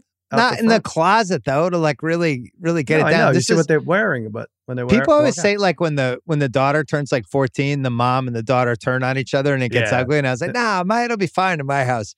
And now we've reached a point where my daughter, my wife wants to put a camera in the closet to try to catch my daughter. Nice. So that's been great. Um, and then my son, who as you know is a liar, um. He's, I have to now hide my wallet because we had to take, oh, no. app, we had to take, he had emergency Apple Pay on his, on his phone that of course he abused. That was a mistake. Note to self, don't put Apple Pay. It's like, oh, it might be an emergency. You might need it. Mm, no, nope. no, that was bad. He spent sixty-five dollars at Gelson's with mm. him and his loser friends. Ben, um, did you take my cryo gift card? I need that back. Ben, where's my cryo coupon? um, so now I, I was noticing my wallet. So then I started counting in my wallet and I thought it was him. And it turns out it's actually my wife was stealing the money. Oh, perfect. Um, but I think he might've been too, but there, there's just, it's a house of lies right now, Sal. Right. That's all I can tell you. Did you accuse him? Did you accuse him of it? Oh. And then he got super mad. Well, now he's got a free one. He's got a free swipe now. Because if you accused him and it's, and it's your wife that did it, now he's like, all right, I got a free one coming to me for sure. Well, he he gave me this one, which I got to say hurt my feelings. What do you care? It's going to be all mine anyway. Mm. What do you say to that? It's unanswerable. It's like, no, you're wrong. It's... I. Yeah, I'll probably be. I will decide when it's your. You don't want to say. I will decide when yeah. I die. Yeah, because then he'll kill you. So you don't want to say that right. either. Yeah, you don't want to spell it out for him. That's oh, tough. That's a running joke. He's the yeah. Menendez brothers. He calls himself Benendez. Really? He's like, yeah, Benendez. Like, all right, that's not that funny.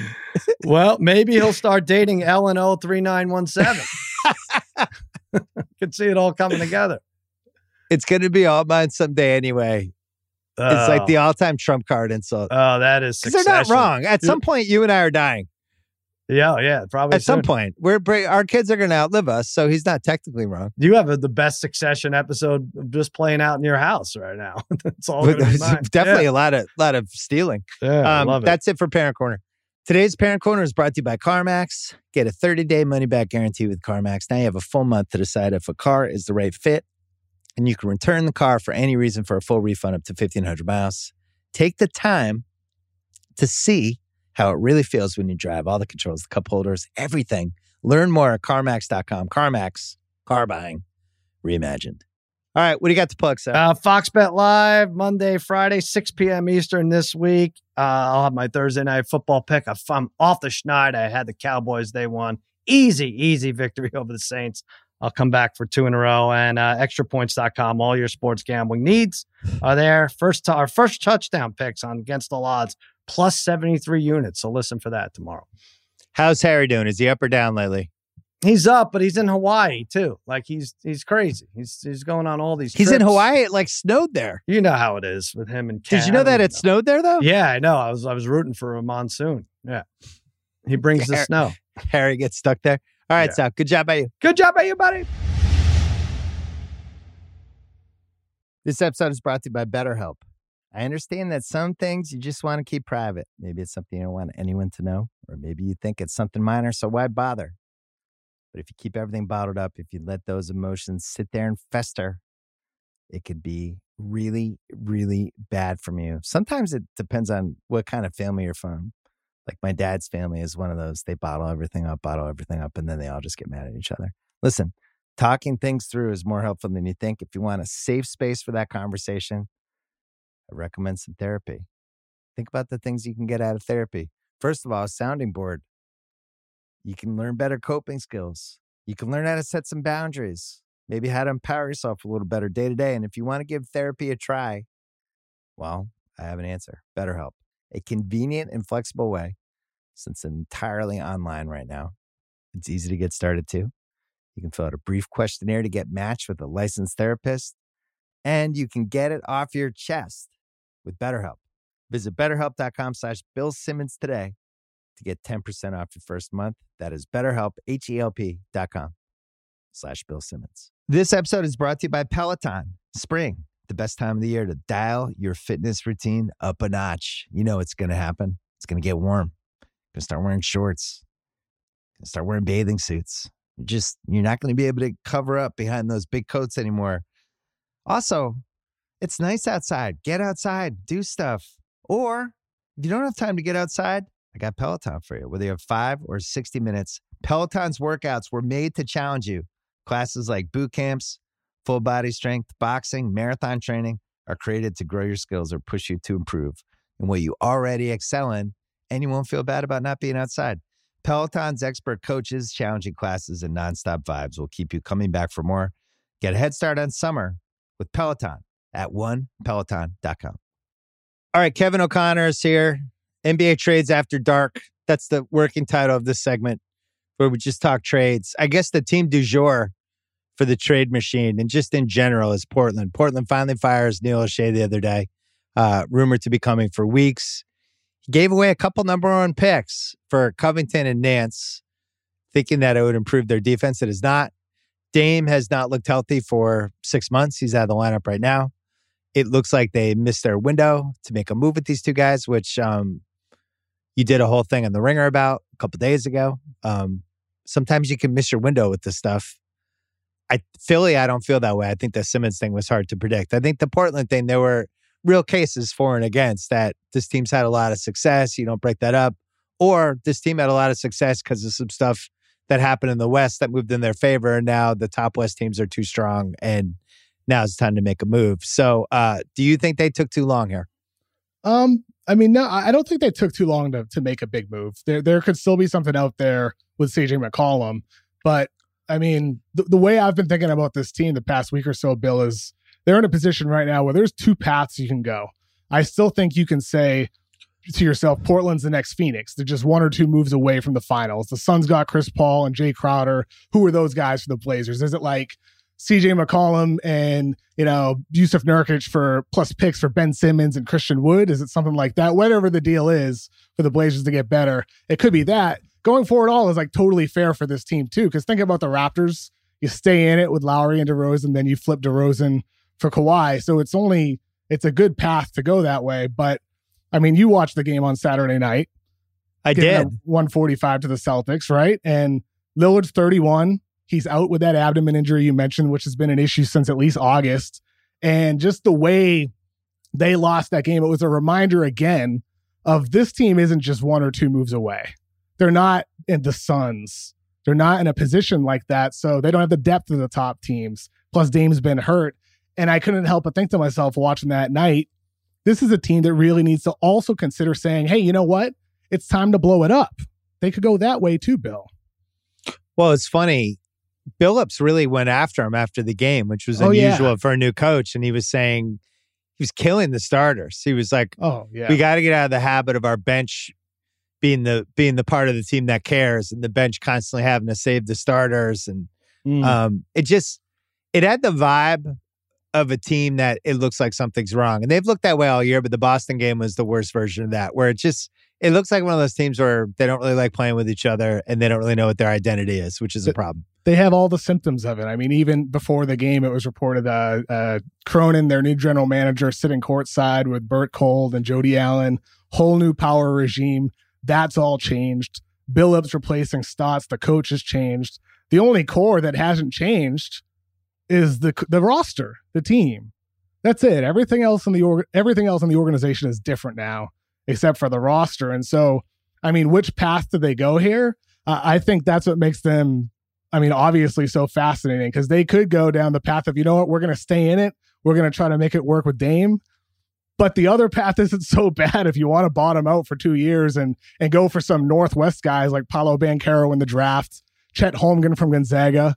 I mean, it's an easy sell for Portland if you want to go to the blow it up route and tank this thing out when the twenty twenty-two draft is very strong up top. The twenty twenty-three draft is going to be headlined by Victor Wembanyama, the seven foot two French prospect who we've talked about before, who mm. be dominant. So there's a path. We're going that route makes some sense for Portland. Yeah, but uh, but they have some picks that are, they're kind of committed on, right? Like they don't have all their picks. No, uh, that's what I'm saying. So like, this if, year, if, they're, I guess this year, it's top fourteen protected. So they would keep it if they bottomed out, if they tried yes. to tank. Yep. Um, but down the road, I think they're missing at least one of their first, maybe they're not. Maybe I'm, I guess they, maybe they got rid of those Covington ones. So yeah. So this one, if they bottom out, then they'll keep their pick. So I guess they could do that. Yeah. This is the I, last one. And this one is protected, I think, through twenty twenty-eight. So it's a long time that they're, they are locked up with it. I'm torn on this one because, as you know, I hate trading a guy who's a potential, or not potential, is a top ten guy in the league, one hundred percent. Which I think Dame was until this season. Agreed. I just, the history of that stuff, unless you're getting somebody else awesome back, doesn't work. On the flip side, he's thirty-one. The uh, He's had the abdominal thing, the abdominal thing this year. I don't love the history of little guards as they get older. And, and you saw it with Kemba. Now, Kemba had some knee injuries and stuff, but when you're little, and you lose like that one third of a step or a half step, your game can completely change. Uh, or if Isaiah if, Thomas. Even, Isaiah Bill. Thomas is another one. Yeah. Um, now he's a better shooter than yeah. either of those guys were. And I get it. And he's a better player too. At the same time, like, I don't feel like this team is remotely close. I don't like the players that they have together. Nurkic is in, on his last year. Covington's on his last year. I don't, I think it would be hard to even get real assets back from them. You're almost, high, you might have to look at, you know, taking a longer contract back for one of those guys to even get rid of them for any sort of value. And I just don't really know what the moves are. I think it's a weird team where you have Nurkic, Covington, Nance, and then you have the two small guards, and then Powell's in there, and then you have this slew of guys off the bench that you never know what you're getting. I just don't know what the identity of that team is. It makes no sense to me. Whereas you watch the Bulls, I didn't love the DeRozan contract. I was did not like, I thought it was too much money. You watch the Bulls and they just make sense. They like playing with each other. So you go from that Bulls game the other night where they lay it to the Nets and DeRozan was unbelievable. And then you watch Portland and, and they're like beyond a funk and the Celtics are doing whatever they want and they look like they're getting like one hundred fifty points. That seemed like a cry for help kind of a loss to me. So the, I I think they're in blowed up mode. The question is, is it McCollum or is it Dame? I think McCollum isn't the blow it up route. That that's the we're going for it all route. Because with McCollum, if you if let's think about like what Shams Charania reported in early October, Philadelphia offered Portland Ben Simmons for C J McCollum and three firsts and three first round pick swaps, which is an unreasonable amount to ask for, which is Stop. why Portland said no. But the conversations at least indicate that Philly has some interest on their part in absorbing McCollum as a veteran in a deal. There's some, there's a lot of room for negotiation there. And if you're Portland, to me, Ben Simmons makes logical sense, as everybody's been talking about, as one of the two moves, just because of what he could bring to the table with their defense and with Damian right. Lillard in the half court. So, but it's what's the other moves to me that I think about around that idea for the Blazers if they go that route. But ultimately, though, Bill, like as you're saying, um, blow it up, as we're both saying here, blow it up is a, is a very fair route for them, especially considering how strong those upcoming draft classes are. And these moves might not be enough anyway. The McCollum thing's tough because it was he was a lot more palatable before he's making thirty-three million dollars a year. Yeah. Makes him harder to trade. You got to get a big salary back. And, you know, I, I went to, I thought there were more C J McCollum trades out there that I'd be excited about than there was, because somebody's got to have the big, like, for instance, if you're Toronto and Portland's like, hey, fuck it. McCollum for Siakam. What do you think? And Siakam is somebody who I think we both know is available. I don't know if I do that if I'm Toronto. Like, where, where does I, that I get me? Not. Now I have I Van Vliet and McCollum. I think McCollum's a hard guy to fit with who you have. If you have like another small guard, now you're in the same situation Portland's in. So it's almost like it's got to be their team. Like, I think the Knicks would actually weirdly make sense for him because he could be somebody who could create in crunch time. Um, that's a team that their point guard situation isn't like incredible. R J Barrett could go back, but that's the Knicks can't really do anything until mid-December. I, to me, like, I, I think if you're going to do Dame, this is the time to kick the tires on it and see if you can get the Simmons and Maxey and some picks from Philly if Philly's feeling a little panicky that they have the Simmons asset that they're not going to get anything from. And I guess the question is, how many picks is that? And is that enough? Should more teams be involved? I was trying to figure out a four-teamer. This is the fake trade I'm going to throw at you for okay. N B A Trades After Dark, where the Knicks get De'Aaron Fox. Mm. Sacramento gets Ben Sacramento gets Ben Simmons and Alec Burks. Philly gets Damian Lillard.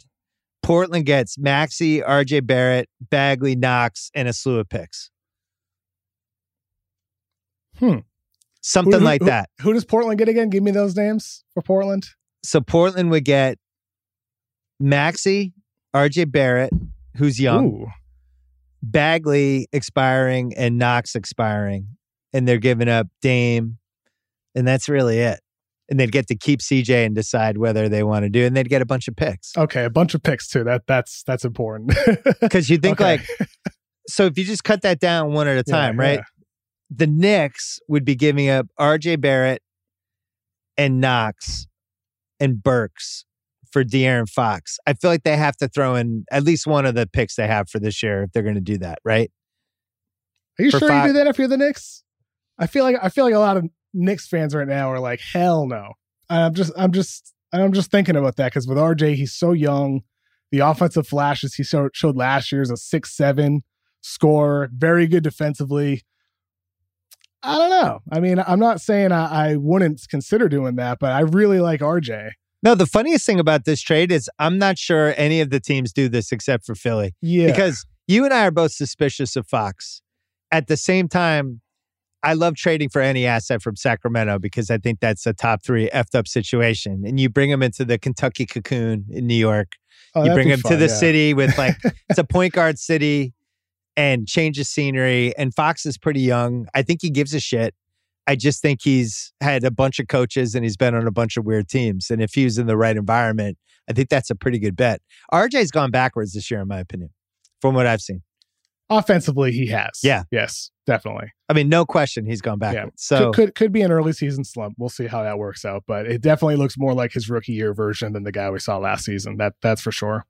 So then separately, if you're Sacramento and you could get Simmons and one more player for Fox and dump the Bagley contract, I think that's the... I think you'd have to think about it because from what we've seen from Mitchell... And I think Halliburton needs to play point guard. So you're gaining the asset in Halliburton having the ball more. Because I, I think he's really struggled not having the ball. I think he's another one who's taken a step back this year. Um, and that's a good roll of the dice for them because Simmons was a top twenty guy last year. Fox has never been a top twenty guy. So anyway, I that was just a thought, that trade. Don't aggregate that. I'm just thinking out loud. Um, but I was trying to think of the most fun four-teamer.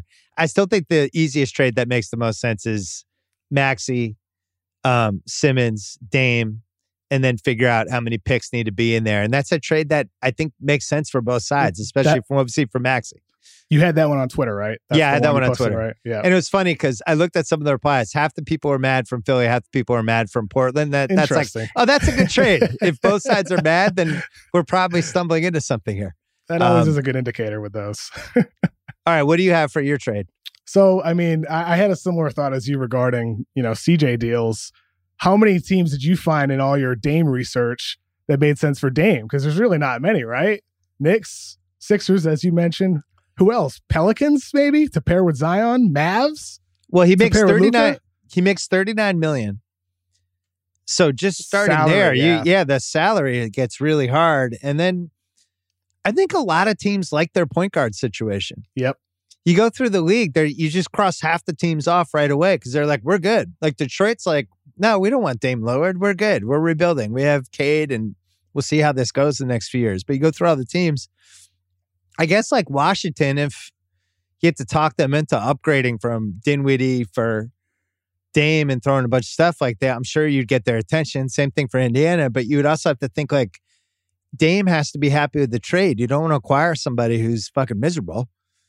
So that limits limits it to like L A teams and Philly and kind of big markets. And it's unclear if he wants to even get traded anyway, you know? Yeah. So anyway, what do you have for McCollum? No, no, for sure. I mean, I, I was thinking about, well, actually for Dame, I, I, this is a Dame Oh, thing. Dame, okay. Let's say New Orleans wants to really try to accelerate things around Zion. To me, I mean, they have all the picks. They have multiple different salary combinations. You could do something around Ingram if you wanted to. You could do something with a lot of picks around Satoransky, Hart, Devontae Graham. There's different combos that they could put together. And they have so many picks from the deals that they've made, for, including for Drew Holiday and Anthony Davis, Bill. So uh, New Orleans Pelicans, they're like, whatever combo you want to put together, lean towards keeping Ingram. So Satoransky, Hart, Graham, and a whole bunch of draft picks. They could beat anything else that's out there for Damian Lillard and pair him with Zion. Question is, what am I getting from Zion? So I'm mortgaging my future mm-hmm. to try to leverage my Zion situation, and I have no idea if Zion could stand the court. That would be my fear. I would look at trading Ingram if I was them. I'm just not convinced he's a winning player. Do you think he's a winning player? Sometimes. And I say that in all due respect. Like, What I just try to think of him in round two, round three of the playoffs. Where is he? Could Sometimes. he be Chris Middleton on a playoff team? Or could he yeah. be this scoring small forward who has some I, size on defense? I, I believe in him in that sense, Bill. I, I think with Ingram, he's shown enough over the years as a scorer. His development is for real. The three-point shot's for real. The the defensive aspect is where sometimes I'm like, damn, like, why isn't he the same guy I saw that last year with the Lakers, where playing with LeBron, I thought he was fantastic on defense. And not every night, he was inconsistent, but he really brought it for them. And that hasn't happened at the same way with the New Orleans Pelicans. So if he can tap into that, maybe it only happens in a, in a situation where winning is the expectation. And if it is that, then I believe in Ingram, because he could just be one of those types of guys who turns it on when he wants to, turns it on in a playoff situation. So I believe in him in that sense, and I wouldn't want to move him. But, you know, if the right deal's out there, he's not un- untouchable. But I'm not looking to move Ingram, no. Too good, too young. I was trying to figure out a McCollum trade, and I was trying to figure out a way to get him to Dallas. Dallas McCollum is with Luka. I like that combo. Yeah, like a like kind of a high tech version of what Seth was doing. It's exactly what Dallas needs offensively, anyway. And they just have no assets. Like they don't have a centerpiece. You would say, like, I guess Porzingis from a contract wise, but uh, you know that guy I don't think has really any trade value at this point for any sort of significant as like the centerpiece of a deal where you're getting like a really good guy back. So I was just going through the teams, and I think it's really hard to find a McCollum trade too. You end up taking on somebody else. I, I swear, I thought about this for a split second on Saturday night, and then I was like, no, no, no, they'll never do that. But I did think about Westbrook and McCollum and some sort of deal for a second. And, and Bill, if you're Bill, Portland, have you ever played two K? You would have I, so much I, fun playing two K, Bill. No, no, I thought of it more from like watching Portland just lifeless and dead, and I was like, this would actually be a good Westbrook team. He would come in, he would try to get triple double every night. He would really give a shit, and then L A could get McCollum. But there's just no way. I don't think I don't think Westbrook's tradable.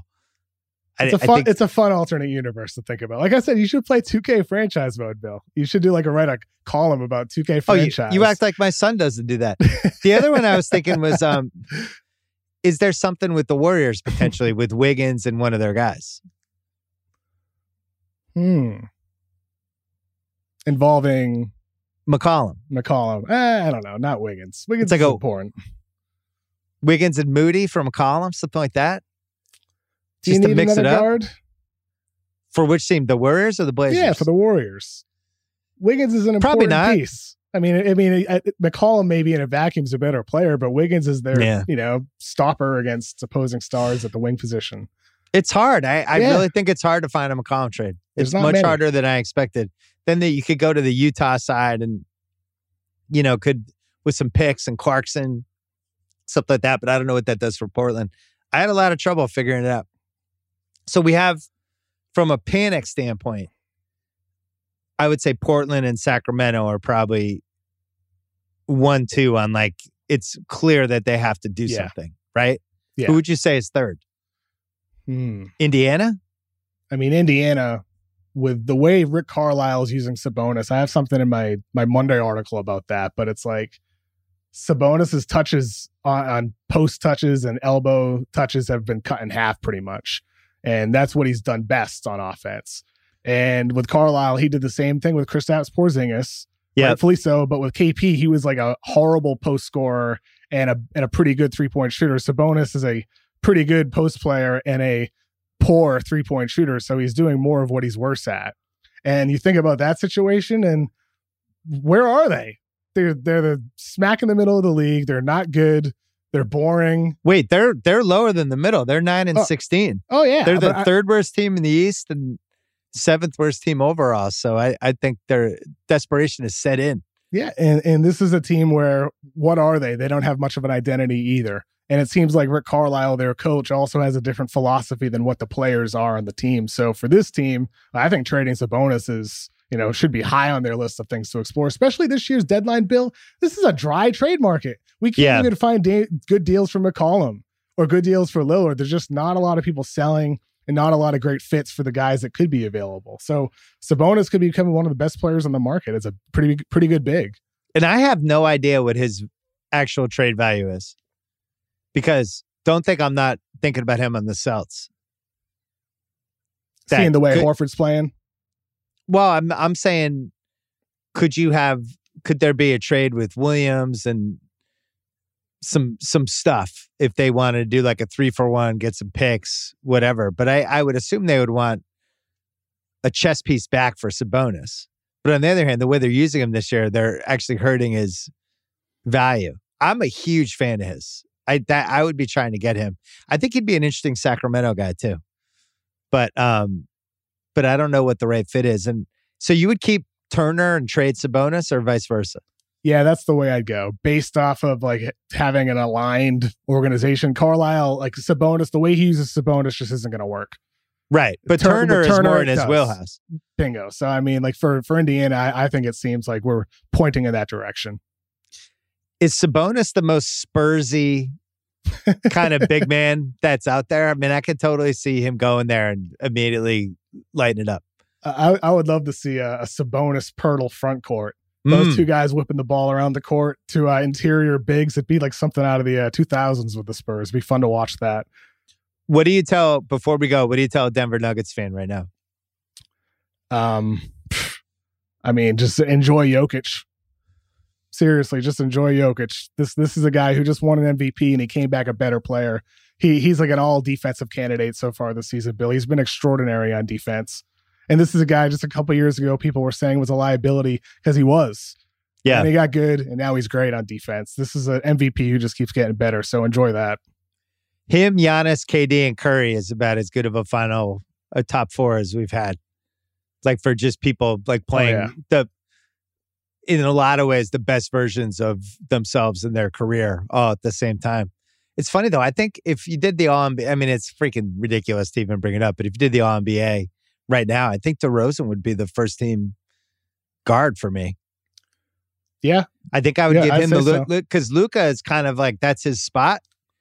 But I'm not voting Luka first team All N B A this year from what we've seen the first twenty games. I So it would be DeRozan or Booker. And I, I actually think DeRozan would have the edge. But the stuff he's doing, I, he's definitely gone up a level. And I, you could, the Toronto fans are like, no, no, he did this in two thousand seventeen. He averaged twenty-seven a game. But I just feel like from a decision-making standpoint, he's he's on another plane I Q-wise. Oh, That's what he did to Brooklyn. I was so impressed. He went toe-to-toe with Harden and Durant and did whatever he wanted in the fourth quarter. It was it was great.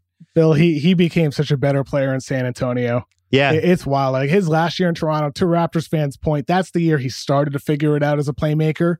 Yeah. But then over three years running the point for San Antonio, he he really mastered the mid-range, and that's made him a better shooter because he's getting more open opportunities from mid-range. He's not taking and forcing as many shots, and because he's making smart passes. It, like how, it's crazy how he gets traded for Kawhi Leonard, and Toronto wins the championship. But then meanwhile, DeRozan gets better, and now he's on a team that actually has another chance right here to win a championship in the Bulls because they they are. They do have a shot. Do you agree there, Bill? The Bulls are in this, in that group of teams that can win it all. I one hundred thousand percent agree that they have a shot. I think they they need some depth somewhere, which I'm sure they'll get. There might be a buyout guy for them too. The shocker for me is Donovan. I was actually arguing with somebody about this this weekend. I think Donovan's been the best coach in the league this year.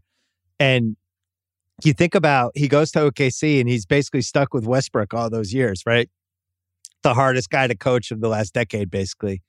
And then inherits that Chicago team last year that was a mess. The stuff, they, they're just locked in. And especially in close games, I love all the decisions they make. They always have the right guys in the right spots. The right guys are playing. And, uh, and he seems to me like the, I think he's the best, the best coach that I've seen the first twenty games. Billy Donovan finally has pieces that can work with him. You know, with, with Donovan, when he was at Florida, he ran motion offenses like this. And then in, then in O K C, he has Russell Westbrook, who can't run a team like this. But we saw what he could do those last years with O K C with S G A, Chris yeah. Paul, Dennis Schroeder. Right. And now the talent's just better in Chicago.